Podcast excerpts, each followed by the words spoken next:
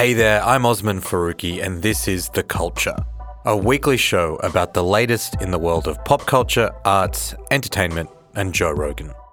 Before we get into today's episode, some news from me. This will be the last episode of The Culture for a while. The show's going on a bit of a break.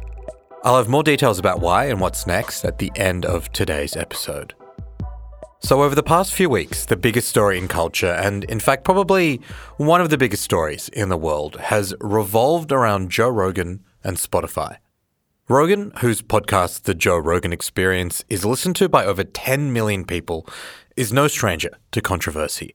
But after interviewing a doctor well known for their anti vaccination views last month, Rogan has now been accused of spreading misinformation, leading to big name artists like Neil Young and Joni Mitchell removing their music from Spotify, the streaming platform that exclusively licenses and hosts Rogan's podcast. Since then, things have escalated. Over a hundred episodes of Joe Rogan's show have been removed from Spotify, and artists and users are calling on the company to do better. The situation has sparked a number of complicated and thorny conversations around censorship, free speech, the nexus between capitalism and art, and the ethics of the streaming giants.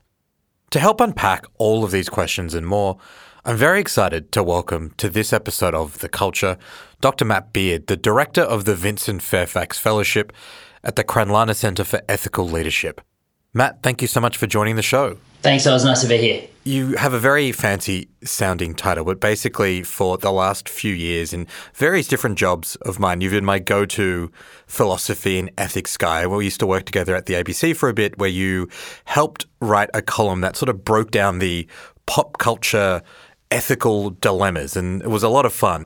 Do you want to put what you do in your own words? Yeah, you know, I studied philosophy for a really long time. I studied ethics, and, and part of my professional role is to guide and advise senior leaders and big organizations around, you know, complex questions of leadership, but sort of, you know, help them to be able to do it for themselves. But the stuff that I'm really interested in is really pop culture. It's Marvel Cinematic Universe, it's how we engage in binge culture, it's online culture, and there's a whole lot of touch points into people's lives where we can start to talk about questions of ethics and philosophy there. So I work a lot thinking about the stuff that I'm actually interested in, which is why you and I, whenever we yarn, wind up talking for so long because this stuff is real. Like all the things that we take for granted are actually entangled with the really complex political and philosophical questions that we face. Yeah, it's always really fun and illuminating talking to you because I feel like I grapple with these questions without a kind of specific you know, ethical or philosophical framework, and then you help me realize that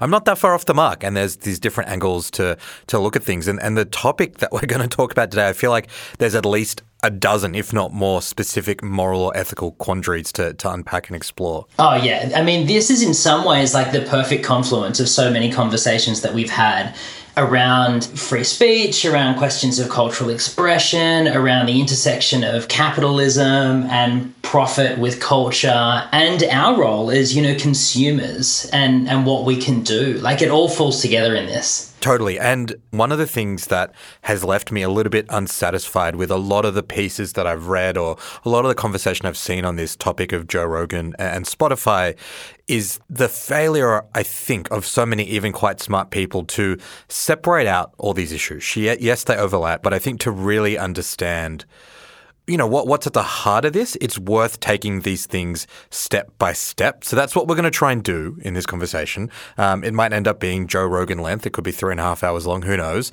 Uh, but we'll try and keep it as succinct and interesting as possible. So a lot to get to and, and we will get to it all. But i think it might be worth just so everyone listening to this has the same kind of information basis for this kind of conversation it's worth starting with who Joe Rogan is and why he is someone who has been involved in so many controversies over the last decade or so. And his career is fascinating and full of a lot of very funny, very quirky coincidences. But Matt, I might start by asking you how familiar you were with Rogan and his content and his life before this recent drama erupted into the uh, media spotlight. You know, I, I don't think it's possible to not be aware of Joe Rogan if you are, you know, a follower of pop culture but I wasn't a, a consumer of his kind of content I'm exhausted by the idea of a four hour podcast, to be honest. Um, and I think anyone who works in audio is a little bit exhausted by the prospect of that.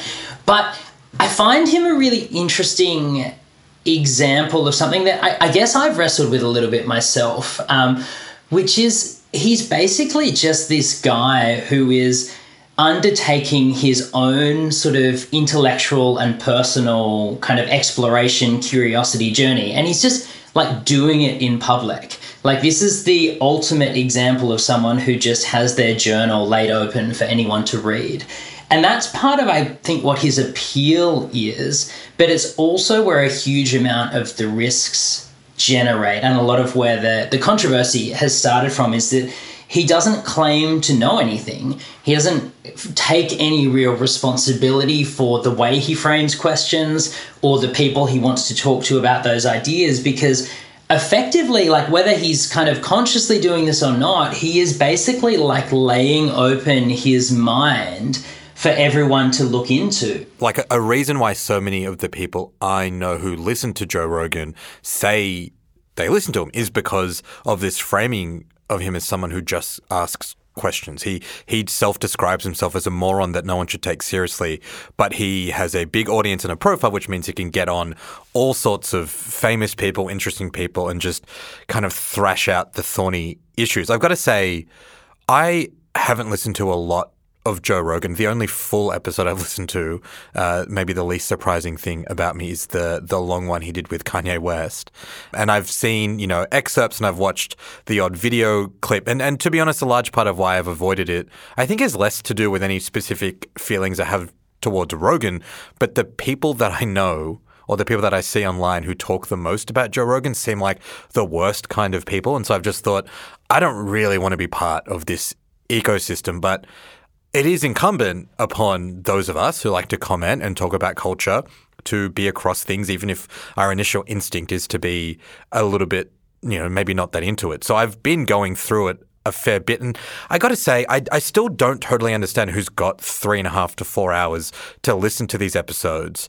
But I do understand why there is something appealing in the current culture of someone who doesn't really seem to care about the response to his guests and the questions that he asks and talks about things that are considered quote unquote taboo. But obviously that is, like you said, the the kind of pretext to how we got into this current situation and how he got himself into this dilemma. Yeah, I think there's something to be said for that. The other thing is that as much as there is an inclination to put Rogan into a kind of box, you know, he's sometimes, you know, seen as an apologist for the alt right and things like that when you look at the range of people he has on the program, and you know, there are examples that jump out and cause controversy, like you know, Alex Jones or Milo Yiannopoulos or Gavin McInnes, which lead to those kinds of associations. He's also had people on like David Wallace Wells and Edward Snowden and Jonathan Haidt, who's a professor of ethical leadership, like people who don't fit into any particular narrative, but it's a strangely curated guest list because these are, in some ways, they're also people who inhabit the same kind of um, professional ecosystem as Rogan. They've got their own podcasts and they're trading mm. audiences and doing mm. all of those things. And we need to know that there's a market operating behind this. But it also just looks like what you would imagine someone's YouTube viewing to look like, or their kind of smorgasbord of consumption to look like. like some of it is you know, is quite erudite and insightful. Some of it's quite progressive. Some of it's very conservative. Some of it is racist. Some of it's offensive. Some of it's unethical. Like there is this just smorgasbord. But again, it's because he's made this claim that he is just some guy who is exploring all of this stuff. But he's not. He's a guy exploring that in front of 11 million people and he's participating in the conversation with people who are sometimes experts and sometimes just people with opinions. But as an active participant he's not just a journalist or an interviewer asking questions. He's also leading people down the road of answering those questions. Hmm. and he's becoming someone that people look up to and people want to emulate his way of being. You know he's this fierce advocate of exercise, for example, and he's got all of these associations with different health products and supplements and things like that. Like he is also promoting and selling a way of being. And that makes his selection of guests and that makes the kind of conversation he has, as much as he might feel in his heart that he's just curious and neutral, it makes it a much more loaded thing. Before we get to some of those guest selections, I, I think it's worth stepping through a couple of parts of his CV almost because you can see how there's enough in terms of what he's done in the past to help flesh out this narrative of himself as this average working class guy who just asks questions on behalf of, you know, middle working class America. So in, in, the early 90s, his first sort of professional career when he was a late teen was in martial arts. He, he competed and won a bunch of martial arts uh, prizes. He worked as a Taekwondo instructor. He then had a bunch of different jobs driving limousines, selling newspapers, and maybe most interestingly, and we'll talk about Neil Young a lot more later on in the show, but he worked as a security guard at a Neil Young concert in, in Boston. He then moves to LA, gets a bunch of different acting gigs, and that's when he starts to first, I guess, dabble in the media. He has a pretty successful career on the stand up comedy circuit, but things go turbo for him when he gets poached to host Fear Factor, the show where contestants do all sorts of crazy and insane challenges for money. I'm Joe Rogan, and this is Fear Factor. The stunts you're about to see were all designed and supervised by trained professionals. They are extremely dangerous and should not be attempted by anyone, anywhere, anytime. Another wacky coincidence the person who approached him to host Fear Factor is a, a, former network exec called Jeffrey Zucker, who around the same time, funnily enough, was also the guy who came up with the idea for a show called The Apprentice and decided that Donald Trump would be a great presenter for that show. So that's how Rogan transitioned from martial arts, blue collar kind of work to the media ecosystem. And that was the groundwork from which in 2009 he launches the Joe Rogan Experience. We are broadcasting live. This is uh, my office. Hello, world. That's the podcast that we're talking about. It's if you've never listened to it, it's an interview-based podcast. Rogan chats to all sorts of different people, like you mentioned, Matt, from politics. Hello, Bernie. How are you, Joe? Nice to meet you. Presidential campaign is up in full swing. To philosophy. The philosophical method of belief testing called, say, the Socratic method. To comedy. This is like rollerblading. Everybody fucking rollerbladed, and then there was that one fucking homophobic joke, and then everybody acted like they never did it. to music. How much weed can I actually smoke and still play a teenage superstar on the Disney Channel? you know, he, he smokes weed with Elon Musk. So is that a joint? Or is it a cigar? It's um, marijuana it's, it's inside weed. of uh, tobacco. Okay, so it's like posh pot tobacco yeah. posh. You never had that? Yeah, I think I tried one once. Come on, man. You, you probably can't because stockholders, right? I mean, it's legal, right? It's totally legal. Okay. It's a pretty varied experience, and it became one of the most popular podcasts in the world. Hello, everybody. I have an announcement. The podcast is moving to Spotify.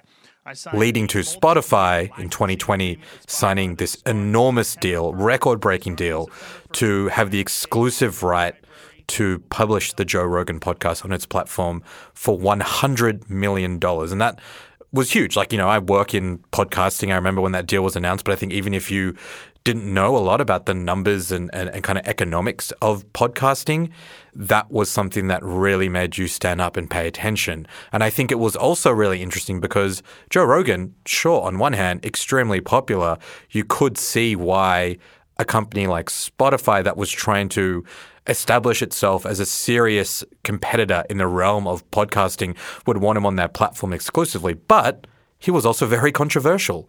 And there seemed like there was going to be a time in which something like this happened where his record came back to get him or his approach to podcasting where he just asks questions was going to create some kind of conflict. Doesn't that seem kind of obvious? Yeah, I think it both parts of it seem obvious it seems obvious that a company like Spotify would want to acquire the Joe Rogan experience. That that doesn't surprise me because you know, for all of the presentation, like, you know, Spotify is at its heart, it's a tech company and it's a company that is about audiences.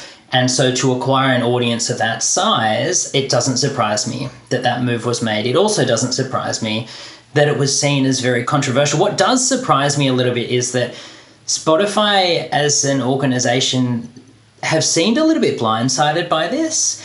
And I think there's been enough that we've seen over the last couple of years, you know, whether it's Netflix with the Dave Chappelle special or a range of other examples that meant that you, you probably could have seen something like this coming and they, they, they just seemed a little bit unprepared for it, which did surprise me. For me, it was surprising that they seemed underprepared. And I think it also it surprised me that Spotify didn't do a little bit more work in terms of repurposing their organization to be, I think, a little bit more prepared for a move into podcasting. Yeah, and this had been building up for a while. So, you know, Rogan had been involved in a number of controversies to do with things like climate science and issues around race and trans issues. But then last year, at the peak of the pandemic in the US, he, he made a bunch of really controversial comments on, on health issues. You know, he said that young, healthy people don't need to be vaccinated. If you're like 21 years old and you say to me, Should I get vaccinated? I, I go, No. If you're a healthy person and you're exercising all the time and you're he defended taking ivermectin as a treatment when he was diagnosed with COVID. And turns out I got COVID. So we immediately threw the kitchen sink at it. All kinds of meds, monoclonal antibodies, uh, ivermectin, Z-Pak. That's that drug that's used as a horse dewormer that a lot of folk who don't really subscribe to what they call the mainstream approach to COVID health take as a way to self-medicate, essentially. So these things had been building for a while, and, and he was criticized for it regularly, but they never reached a kind of crescendo. And then things really kicked off in, in January this year when he interviewed a very, very, very controversial doctor called Robert Malone, who and this goes, I think, to your point, Matt, about this sort of, I guess, framing of Rogan as someone who just asks interesting questions of people it is really important to clarify who those people are, what kinds of questions he asks, and what kinds of rebuttals he might put to them. Because by choosing to interview someone like Robert Malone, you're making a deliberate choice to air certain views about vaccines. We got a world in which the press is incentivized to push a storyline because they're all controlled by the same large funds that Pfizer is, and so is tech.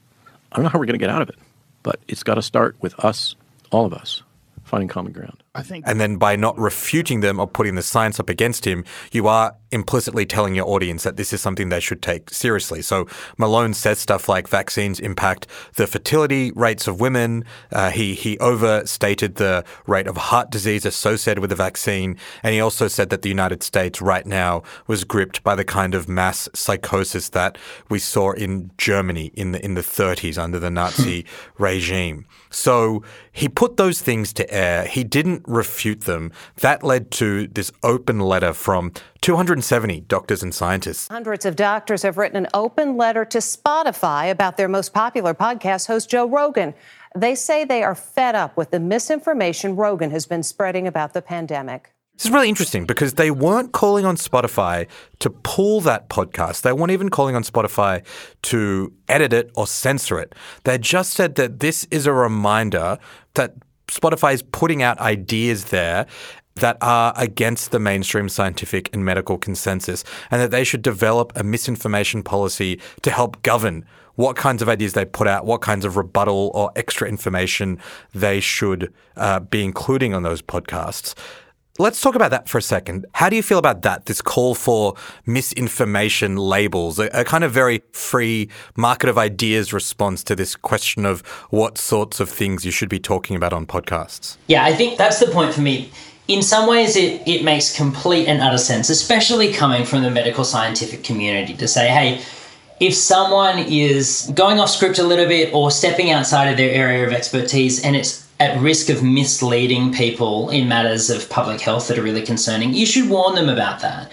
You can't just post that up as information and expect the audience to do all of the heavy lifting themselves. You need to take some responsibility for that. But I think in some ways, the the value of that letter sat outside of the specific request. It was in drawing attention to Spotify's role and its relationship to the Joe Rogan experience and Joe Rogan's role in spreading misinformation. I think that actually the the request almost handed Spotify a, fairly easy way out, and a way out that Spotify, by the way, has has exercised before. Spotify has a record of handing its moral responsibility over to the user or handing it over to the market. So I remember a few years ago when there was some controversy over R. Kelly for very good reasons and him being on Spotify and people calling for boycotts and Michael Jackson experienced very similar things.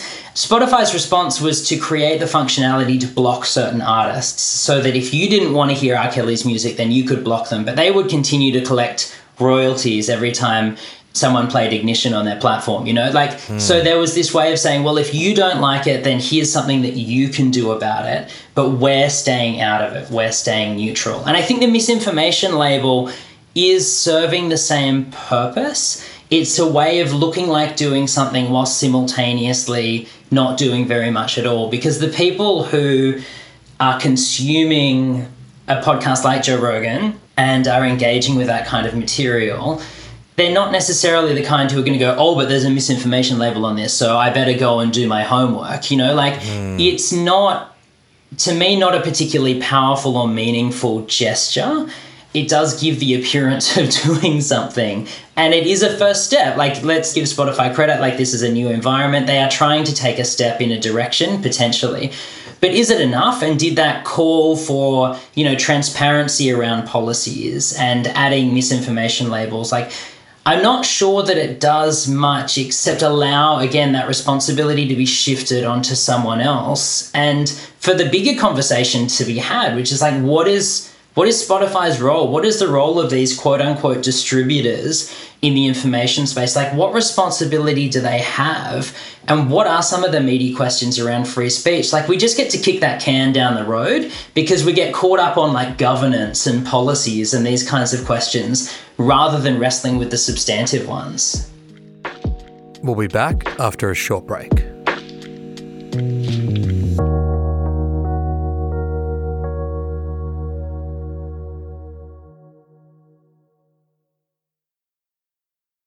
Need a reminder of what political leadership looks like? Australia's master of political satire, Jonathan Biggins, is back embodying the iconic Paul Keating, visionary, reformer, and rabble rouser. Due to overwhelming demand, one man comedy The Gospel According to Paul is returning to the Opera House, on from the 4th to 23rd of June for its final term ever. Secure your tickets now at sydneyoperahouse.com for an unforgettable evening. As a 7am listener, you're already familiar with many of the journalists who work for the Saturday paper.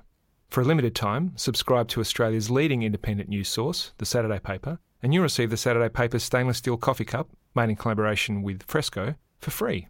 Subscribe from just $2.10 a week. Simply visit thesaturdaypaper.com.au forward slash offer.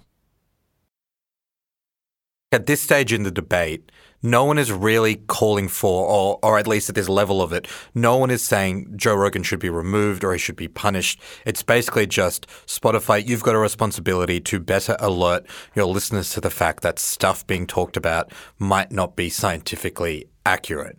Things then change pretty quickly. Uh, an artist called Neil Young, he sees this open letter on NPR, the National Public Radio website in the States, and, and starts to get quite agitated. The rock legend gave the streaming service an ultimatum demanding that his music be removed from the platform if Rogan's podcast remains on it because he says Rogan's podcast is, quote, spreading fake information about vaccines. He puts out a call publicly and says, Spotify, you need to choose between me or Joe Rogan. You can't have my content and you can't have Joe Rogan's content up there simultaneously. And there's a couple of different interesting theories why Neil Young, who, if I'm really honest with you, Matt, I hadn't really thought about, I don't think I'd really been in the news for a while, decided to engage in this. Some of his fans have pointed out to the fact that he quite famously suffered from polio when he was a younger man. And his personal experience with that disease perhaps has influenced him to care a lot about vaccinations and to care a lot about science and, and public health. There's also a really interesting story that my producer Alex told me about, where Neil Young himself, about 15 years ago, set up his own digital streaming platform, a platform called Pono, where he was basically trying to suggest that higher quality streaming of music was a way out of this complicated battle between CDs and records and, and online, uh, you know, at the time, torrenting and, and downloading of songs. And again, in another weird coincidence, when he was struggling to make that company succeed, he hit up Donald Trump for some funding. So Neil Young has his own history when it comes to this question of digital online music. But, you know, none of us, I think, really know what prompted this. And if we just suspend, you know, cynicism or theorizing, just say that he was upset by what Joe Rogan had said, wanted to side with his doctors, and said Spotify either had to get rid of Joe Rogan or he was taking his music down. Spotify basically said, We're not going to get rid of Joe Rogan. Neil Young takes his music off. Then Joni Mitchell jumps on board. The singer songwriter Joni Mitchell has said she'll remove her music from the streaming service Spotify in a row about coronavirus misinformation on a podcast. Joni Mitchell, a singer that I think a lot more people are familiar with. Certainly, I personally more familiar with Joni Mitchell's discography than Neil Young's, and Joni Mitchell's a fellow Canadian as well. Maybe that's the connection there. There's then been a bit of a snowball effect. You know, Roxane Gay, the the writer from the State sort of podcast, she announced that she was taking that podcast off Spotify. Really interesting. One of the most interesting examples of this kind of growing boycott targeting Spotify I've seen is the science podcast, Science Versus, which is produced by a company called Gimlet, who is now owned by Spotify. They've put out a statement saying that they are effectively suspending their show, but the only new episodes they'll produce and release will be ones that debunk or fact check scientific misinformation put out on the Joe Rogan podcast. So we've gone from this conversation being about Joe Rogan and Spotify should be better labeling the stuff they're putting out there to now people saying he really shouldn't be putting this content out there at all. And as long as he is, we won't be on that platform as well. Now, there's a lot to unpack in that sort of dichotomy, but tell me what you think about this sort of framing of the debate right now. It's so interesting, isn't it? There's so many ways to take it. I mean, if we just go chronologically for some way of creating some order out of this chaos and start with sort of Neil Young and and Joni Mitchell. When, when that happened, I thought on the one hand, like this is really cool that you know some you know senior figures who are very established in the industry who are probably not particularly reliant on continued streaming for their kind of independent wealth at this point in time like although you know neil young said about 60% of his revenue comes from spotify so there was a financial hit that was taken but by people who could probably afford to take a financial hit i thought on the one hand that was a really cool way of showing some leadership but of course it also sets a norm that not everyone is in a position to follow, right? Like, not every artist who's uncomfortable with being associated with Joe Rogan being on the same platform is in a financial position to just walk away from those relationships because of the status and because of the role that Spotify occupies within the industry and within the market. So on the one hand, I think it was great in that it also put pressure on a number of other very prominent artists to get them to say, well, well, why aren't I doing the same thing? Should I be thinking about this if there are leading voices who are starting to speak up about this? And the other thing that was interesting about it, and which does create a real challenge and a vicious cycle, is that I think part of what was informing the decision is this idea that, well, there's only one language that Spotify are really going to understand, and that's the language of audiences and listeners and money. Like, that's the language that they're speaking. And so, if I can take away the product and try to send a message there, then that might be the only thing that they understand. Of course, the question then becomes who's really going to cancel their Spotify subscription as a result of Neil Young or Joni Mitchell hooking mm. their content? Yeah. And some people did, but I think if you looked at the data, it's probably not an enormous amount.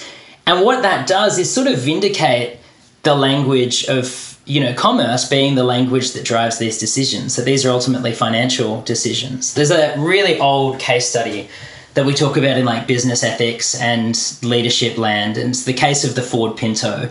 And it's, you know, the Ford Pinto was this vehicle produced by Ford that had this really dodgy safety feature, which is that when it got hit from behind, it had this bad habit of exploding. So Ford made this calculation to say, well, how much would it cost for us to recall all of these cars and fix them? And I think it was about 150 million, for example. Yeah. And how much would it cost if we just paid out every insurance claim um, on people who died in accidents? And it turned out that was less, and so they decided Wow. not to recall. And it's a really prominent case study in just the you know the noxiousness of a corporate capitalistic language, but on a lower level, on a much lower level, because there aren't lives involved, there's something going on here that's like that. That's like, well, okay, let's factor in when we bring in a controversial um, voice how much audience we're going to lose versus how much audience we're going to bring in versus how much advertising revenue we're going to bring in. And rather than this being a decision that is made on the basis of some kind of substantive view of, you know, what kind of an organization we want to be, what kind of a society we want to live in, we can just reduce this to a numbers game. And so that's one of the concerns here, right, is that we so quickly turn these conversations around values into business conversations, and it really dilutes what's actually at stake. So that I think you're right. I think that is the way that boardrooms and CEOs would be viewing this kind of thing. And I think the interesting thing about Neil Young and Joni Mitchell is that Uh, yeah, I don't think Spotify was as worried about the specific financial hit from people canceling subscriptions because they couldn't access Neil Young or Joni Mitchell records on the platform, but more like the secondary and flow on impacts of that. That this is a huge international media story now, and it's raising questions about what Spotify stands for and its model, and whether it believes in this idea that you can just promote whatever you want without consequence. There's another layer to this. I, think you're you're really right to point out the fact that, and I don't think to credit them, Neil Young and Joni Mitchell aren't taking a stand and saying, if you're an artist that keeps their music on Spotify, you're as bad as Joe Rogan. I think they acknowledge that they're in a position to do that and they're very comfortable and they've got back catalogs and they're very, very well off. For so many younger musicians, I've been talking to all sorts of people who, who are in bands or, or solo artists uh, over the last couple of weeks about this, and a lot of them have been grappling with this question of, well, am I as bad as Joe Rogan if I'm on the platform, but also I need to be on this platform because this is where 90% of people get their music from now.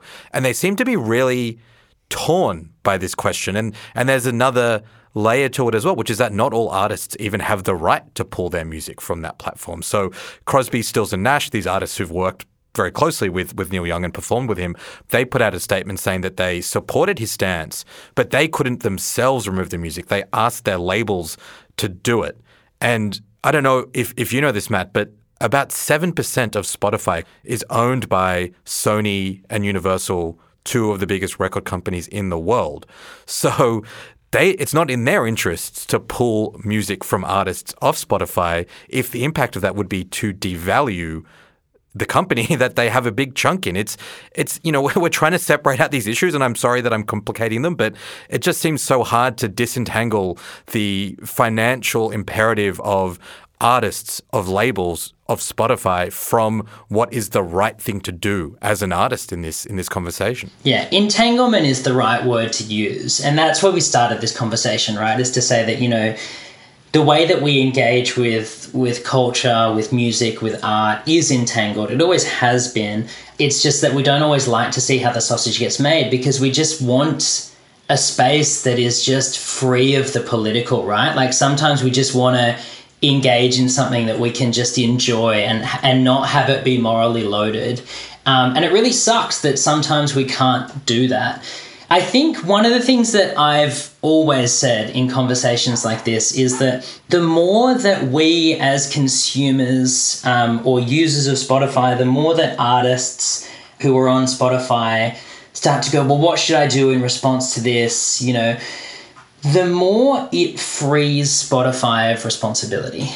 Think about it this way like, if we take on the responsibility, for example, like uh, by analogy, like let's say that there are inadequate mental health support being provided by a government, Hmm. just hypothetically, right? What kind of crazy world would that be? Yeah, I, I imagine. Can you imagine? Um, and so we said, well, what do we need to do um, for our community to take care of them, given that there is this absence of mental health support, or my employer doesn't provide that? Sort of, you know, on the one hand, that's a really noble sentiment. It's recognizing a need and saying that where there is a need that I can fill, then I should take responsibility for that.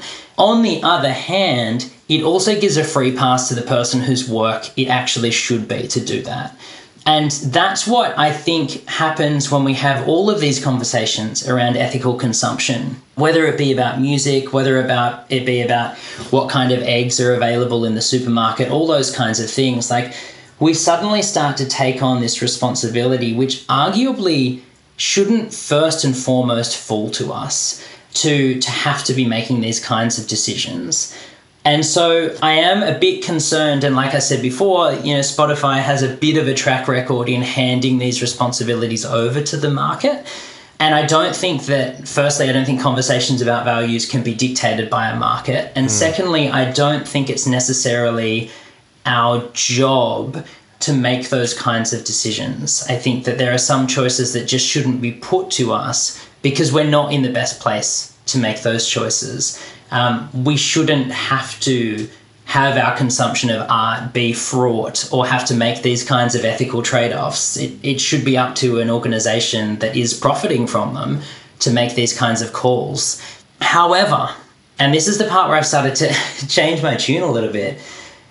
For as long as that responsibility is not being taken up, like we still have to act. Yeah, we're still grappling with the decision to make, even if in an ideal world it should be incumbent on the government to fund mental health or Spotify to figure out, you know, what's the values it stands for. As long as they don't do that, we're still faced with this question of what to do. Exactly. And so I think there's that question of, you know, we need to act with an eye in two directions one eye on what's going on right now, and another on what the future state looks like where we don't have to make these decisions anymore. And I think that's why I'm really interested in the, the decision of like Wendy Zukerman and the team at Science Versus with Gimlet and how they've chosen to respond to this. I think that's quite an interesting and creative way of engaging. And I think there are some podcasters and people who are closely involved with Spotify who are trying to push things along with that longer scale, who aren't saying I'm leaving the platform, but are saying I'm not putting out any new content until, you know, things have improved. So Science Versus, for example, haven't just said we want to have some internal conversations. They've said we're not satisfied with the existing misinformation policy that Spotify has put out. And it's worth noting that under the existing misinformation policy that Spotify has put out, that episode of the Joe Rogan experience that we're still talking about, like it's still on Spotify. Hmm. So what that misinformation policy is doesn't seem to cover the issues that have gotten people particularly frustrated in this case. But it is, I think it's not the kind of thing where we want to come out and say there is an absolute responsibility one way or the other. But I think where I'm starting to change my tune is to say that as much as I might resent that this choice is mine when it shouldn't be, I still need to be thinking about, well, what's at stake for me in deciding whether to continue to pay my subscription to Spotify or not. So, yeah, what about that? Like, we've been talking about the responsibility of Spotify, the responsibility of artists who are on that platform. I mean, this podcast that we're recording now is going to be put on Spotify, it's going to be listened to by people on Spotify. So there's a question there for us. But then I also have a Spotify subscription. And, you know, even before this controversy, I've felt mixed about that, given the way that Spotify itself notoriously underpays artists, even relative to other streaming platforms. So maybe it's worth thinking about that kind of collectively when you have a company that. I mean, the, I'm saying this out loud, I'm like, why do I pay money to this company where the, the morals and the values of it are pretty dubious? It's pretty exploitative. And, you know, one thing to point out here is it's not as, it's the question isn't just does Spotify host Joe Rogan on its platform? The relationship between Spotify and Joe Rogan is much more explicit than that. Spotify paid Joe Rogan $100 million to bring his archive over to them to exclusively produce content for them. They push his podcasts into people's feeds. They have made him even more popular than he was before. So there is a very, you know, direct relationship between the two. And you know, one thing I've been thinking about is that where does Spotify get that money from to pay Joe Rogan, to promote Joe Rogan? Well, they get it from exploiting and underpaying all the musicians on it. So listening to it, putting music on it, subscribing to it, we're all a little bit culpable here. And like I said, putting it all out there is making me think I really shouldn't be associated with it. But please tell me that you've got, you know, a more nuanced perspective on it, Matt. So let's tease out the difference between like culpability, which is the word you use there, and complicity. Because I think that in some ways, you know, we're all complicit in this really big uh, ecosystem that has, you know, questions around what's fair remuneration, that has, you know, issues of how much responsibility is this organization taking, as well as, you know, the the simple question of like what what does Spotify understand itself to be? You know, because it's made claims that it doesn't want to play a censoring role, but really what we're talking about here is not censorship. We're talking about curation, which is the very thing that Spotify does. You know, it curates music, it curates playlists, and yet claims not to be doing that. So I think there's a there's a role in which we're all kind of caught up in this, but there's also something that I've learnt in a lot of different contexts and areas looking at an ethical issue or an ethical scandal when it's popped up and suddenly everyone wants to talk about it is that actually it's 15 decisions earlier than the decision we're facing now where the real issue arises and that mm. means it's something we've got to hold on to for next time right like Spotify puts everyone in this difficult position because of the hugely central role it plays in the marketplace and in the entire creative and musical space right now. It's really hard to think about canceling our Spotify subscription because we're not sure where we'd be able to consume content in the same way. We're not, we're, it's just a very familiar thing for us. And, you know, that's the same thing with the stickiness of a Facebook or other, you know, tech products that just find their way quietly into our lives and then suddenly become really hard to get rid of because they just embed themselves in the kind of ecosystem in these really sticky ways. Hmm.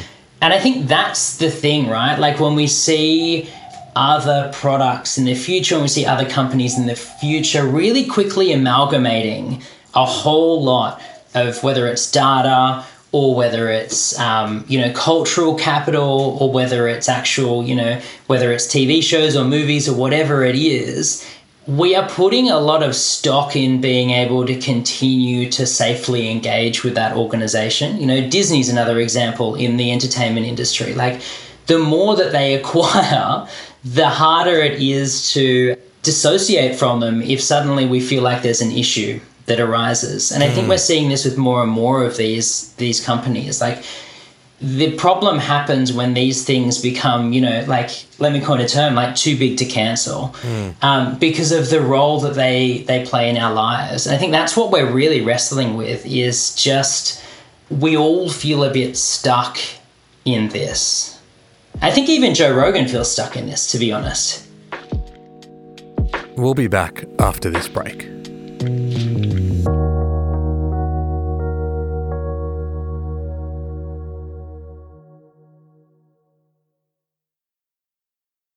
Sydney Dance Company explodes on stage with Momenta. This world premiere by acclaimed choreographer Rafael Bonachela is unmissable contemporary dance. Strictly limited season from the 28th of May to the 8th of June.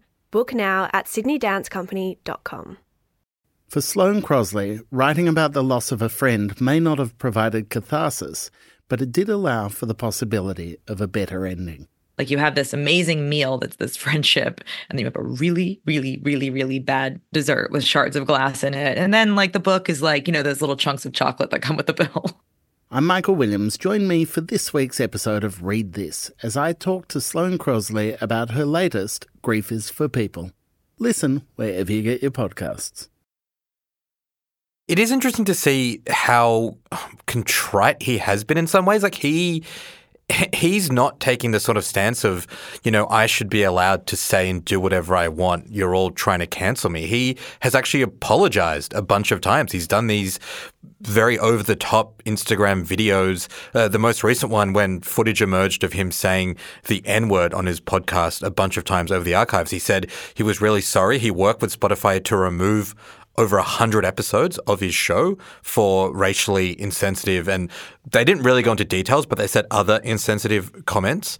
And I think that's a really interesting response to take because a lot of the people defending Rogan, the kind of people who come out and decry cancel culture, decry censorship at these times, are trying to position him as this pin-up boy for the free speech movement where he seems to be saying, Hey, I've made mistakes. I'm really sorry. We'll take this stuff off. I'll be smarter. I'll work more carefully with scientists and, and, and doctors. And that look, you know, again, maybe to be cynical, that could just be him being told by Spotify, "Hey, if you want to keep making this coin with us, you've got to play by the rules. You've you've kind of stretched the boundaries a little bit too far this time. Come back in line. Be controversial, but don't be too controversial." But it's certainly interesting to see him play it that way rather than digging in and, and kind of holding that free speech line. Yeah, I think it says something about him and, and speaks to his appeal. You know, the, he is just this guy that has been really curious and wants to understand and finds a certain appeal in a certain kind of person, a certain kind of conversation that is outside of the mainstream, that is saying something that other people aren't. And I think he's now sort of starting to recognize the limits of that. But I think he's also he's going on the same kind of learning journey to use a, a bit of a wanky term. Like that that our entire society has been around this conversation around free speech. Like joe rogan's the kind of guy who seems like he has felt like he can ask whatever question he's interested in. He's felt like he can share whatever view he wants because he's just a, a guy sharing his thoughts and having conversations. And the awesome power that he now holds because of by virtue of his following changes the game on that conversation in really significant ways. And i think that's like at the core of this and the reason we keep having this conversation again and again is because we still haven't gotten our head around the relationship between these ideas around free speech around censorship around actually taking due care and what the consequences are for speech that is dangerous or uninformed or offensive. Like all of this stuff is still being eked out in a hundred different ways. And I don't think that it helps us to shoehorn this and say, well, okay, we now need to say that he's being sacrificed on the, the altar of political correctness or whatever it is. Like, there are, as we've said, there are so many different issues at play here that it's worth actually taking the time to explore it all and just to suspend judgment and not feel like we need to paint this with a particular brush or reach a particular view on who is the hero and who is the villain in this story. Because there's a lot of, there's a lot of responsibility to be shared around um, but there's also a lot of important stuff to be dug into. I want to ask you a little bit about the free speech and censorship discussion a little bit more broadly. And I and I guess firstly I'll say I'm I'm not a sort of liberal free speech absolutist. I you know there's this idea that the way that we debate and argue ideas, you know, 10 reasons why the Nazis are great, but that's fine because you can just publish a story that says 10 reasons why the Nazis are terrible and we just thrash out those ideas. I think it is completely fine and good and healthy for organizations, individuals, publications, whatever they are, whatever channel it is, to express their values and say, we believe in these ideas and we stand by them, and we don't believe in those ideas. We just don't want to spend our time, money, resources, and profile giving them an airing. But at the same time, particularly when it comes to questions around what should Spotify allow, what should Facebook allow, there is a part of me that becomes a little bit a little bit hesitant or, or a little bit worried. And and I think about as we've been discussing, these organizations have value sets and motivations that aren't the same as people like you or me or the doctors or the scientists who want them to adopt certain rules. Their, their goal is to kind of make money, not to necessarily adopt a particular set of values. And decisions that they might make that might feel good at the time to people like us might end up not being that great in the long term. I'm thinking, for example, during the pandemic, in Australia and I think in the US as well, Facebook took the decision to delete events that were being used to organize protests against certain public health measures. And I don't support the kind of anti vax protesters, the anti lockdown protests that we saw in Australia, we saw in the United States. But I also feel a little bit uncomfortable with saying, Congratulations, Facebook. Thank you so much for keeping us safe by deleting events that we have decided at this point in time think might be harmful. Like, where is our response when Facebook starts deleting Black Lives Matter rallies because people argue that they're dangerous to public health, that they incite hatred against police. Do you know what I mean? Mm, yeah, it's enormous. And now we're talking about like why this Joe Rogan case is it's really the thin edge of the wedge in terms of the rapid accumulation of power and influence by technology companies of all types. And that's part of what interests me about the story is that there are there are no easy answers. But one of the things that i think is worth picking up on is that i i feel like we give these companies a little bit of a free pass when we take it as a given that they're just here to make money.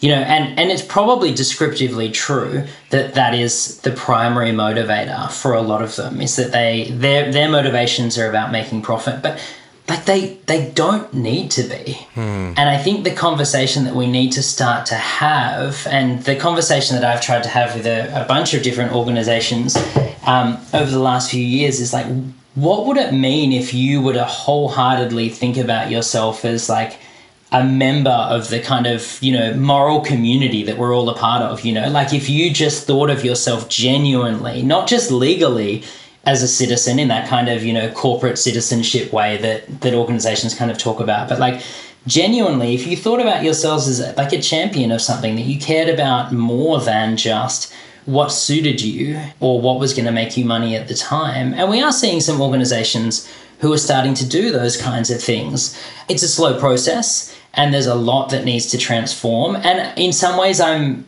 i'm nervous about advocating for that too much because there's there's not a lot of teeth in that just asking people to be nicer right? But these are also enterprises that are made up of people and we've seen within the tech sector we've seen walkouts at google protesting defense contracts. We've seen organizations and and their people rallying around them in ways that can be either transformative in the short term or influential in the long term and I think that's got to be part of the conversation as well is that we can't let organizations get away with a, well, we're just about money here as a starting point and then kind of say, well, how do we reel them in from here? Because it's that starting premise, the one that I really want to attack. It's the hardest one to attack, but I think it's where the most kind of change happens, especially when we're dealing with cultural organizations, right? Like if we entirely outsource art and music and storytelling if if they sit entirely within the hands of people who are only interested in those things as products um, that can be monetized you know that's a huge chunk of our humanity that we've just sold.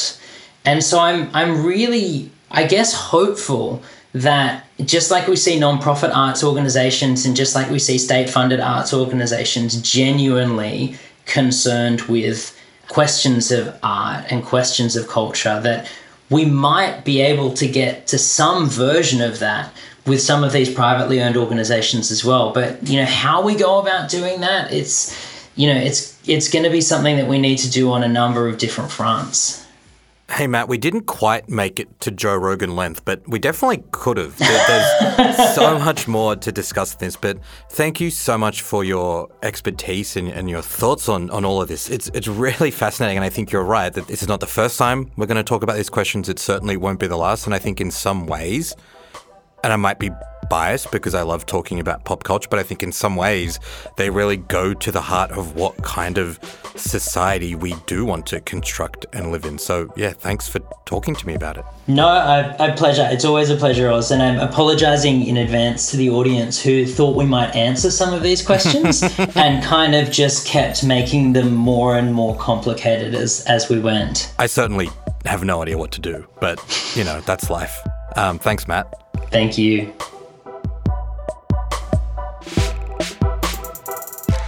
That was my final episode of The Culture, and the last one for a while as the show goes on hiatus. I'm leaving Schwartz Media to work on other projects, but I just wanted to say that it's been a lot of fun and a great privilege to host this show. Thanks so much to the team at Schwartz for giving me the opportunity, in particular our editor in chief, Erik Jensen, and my wonderful producers, Bez Zoder, Atticus Basto, and Rebecca Metcalf. A special shout out to Hermitude for their brilliant theme music, and thanks also to the amazing guests I've had on the show. It's really your thoughts and opinions that made hosting so fun and easy, and I learnt so much. And finally, thanks to you, the listeners. I loved hearing your feedback about what you enjoyed and what you wanted more of. I hope you got something out of listening to the culture every week. I'm Osman Faruqi. See you next time.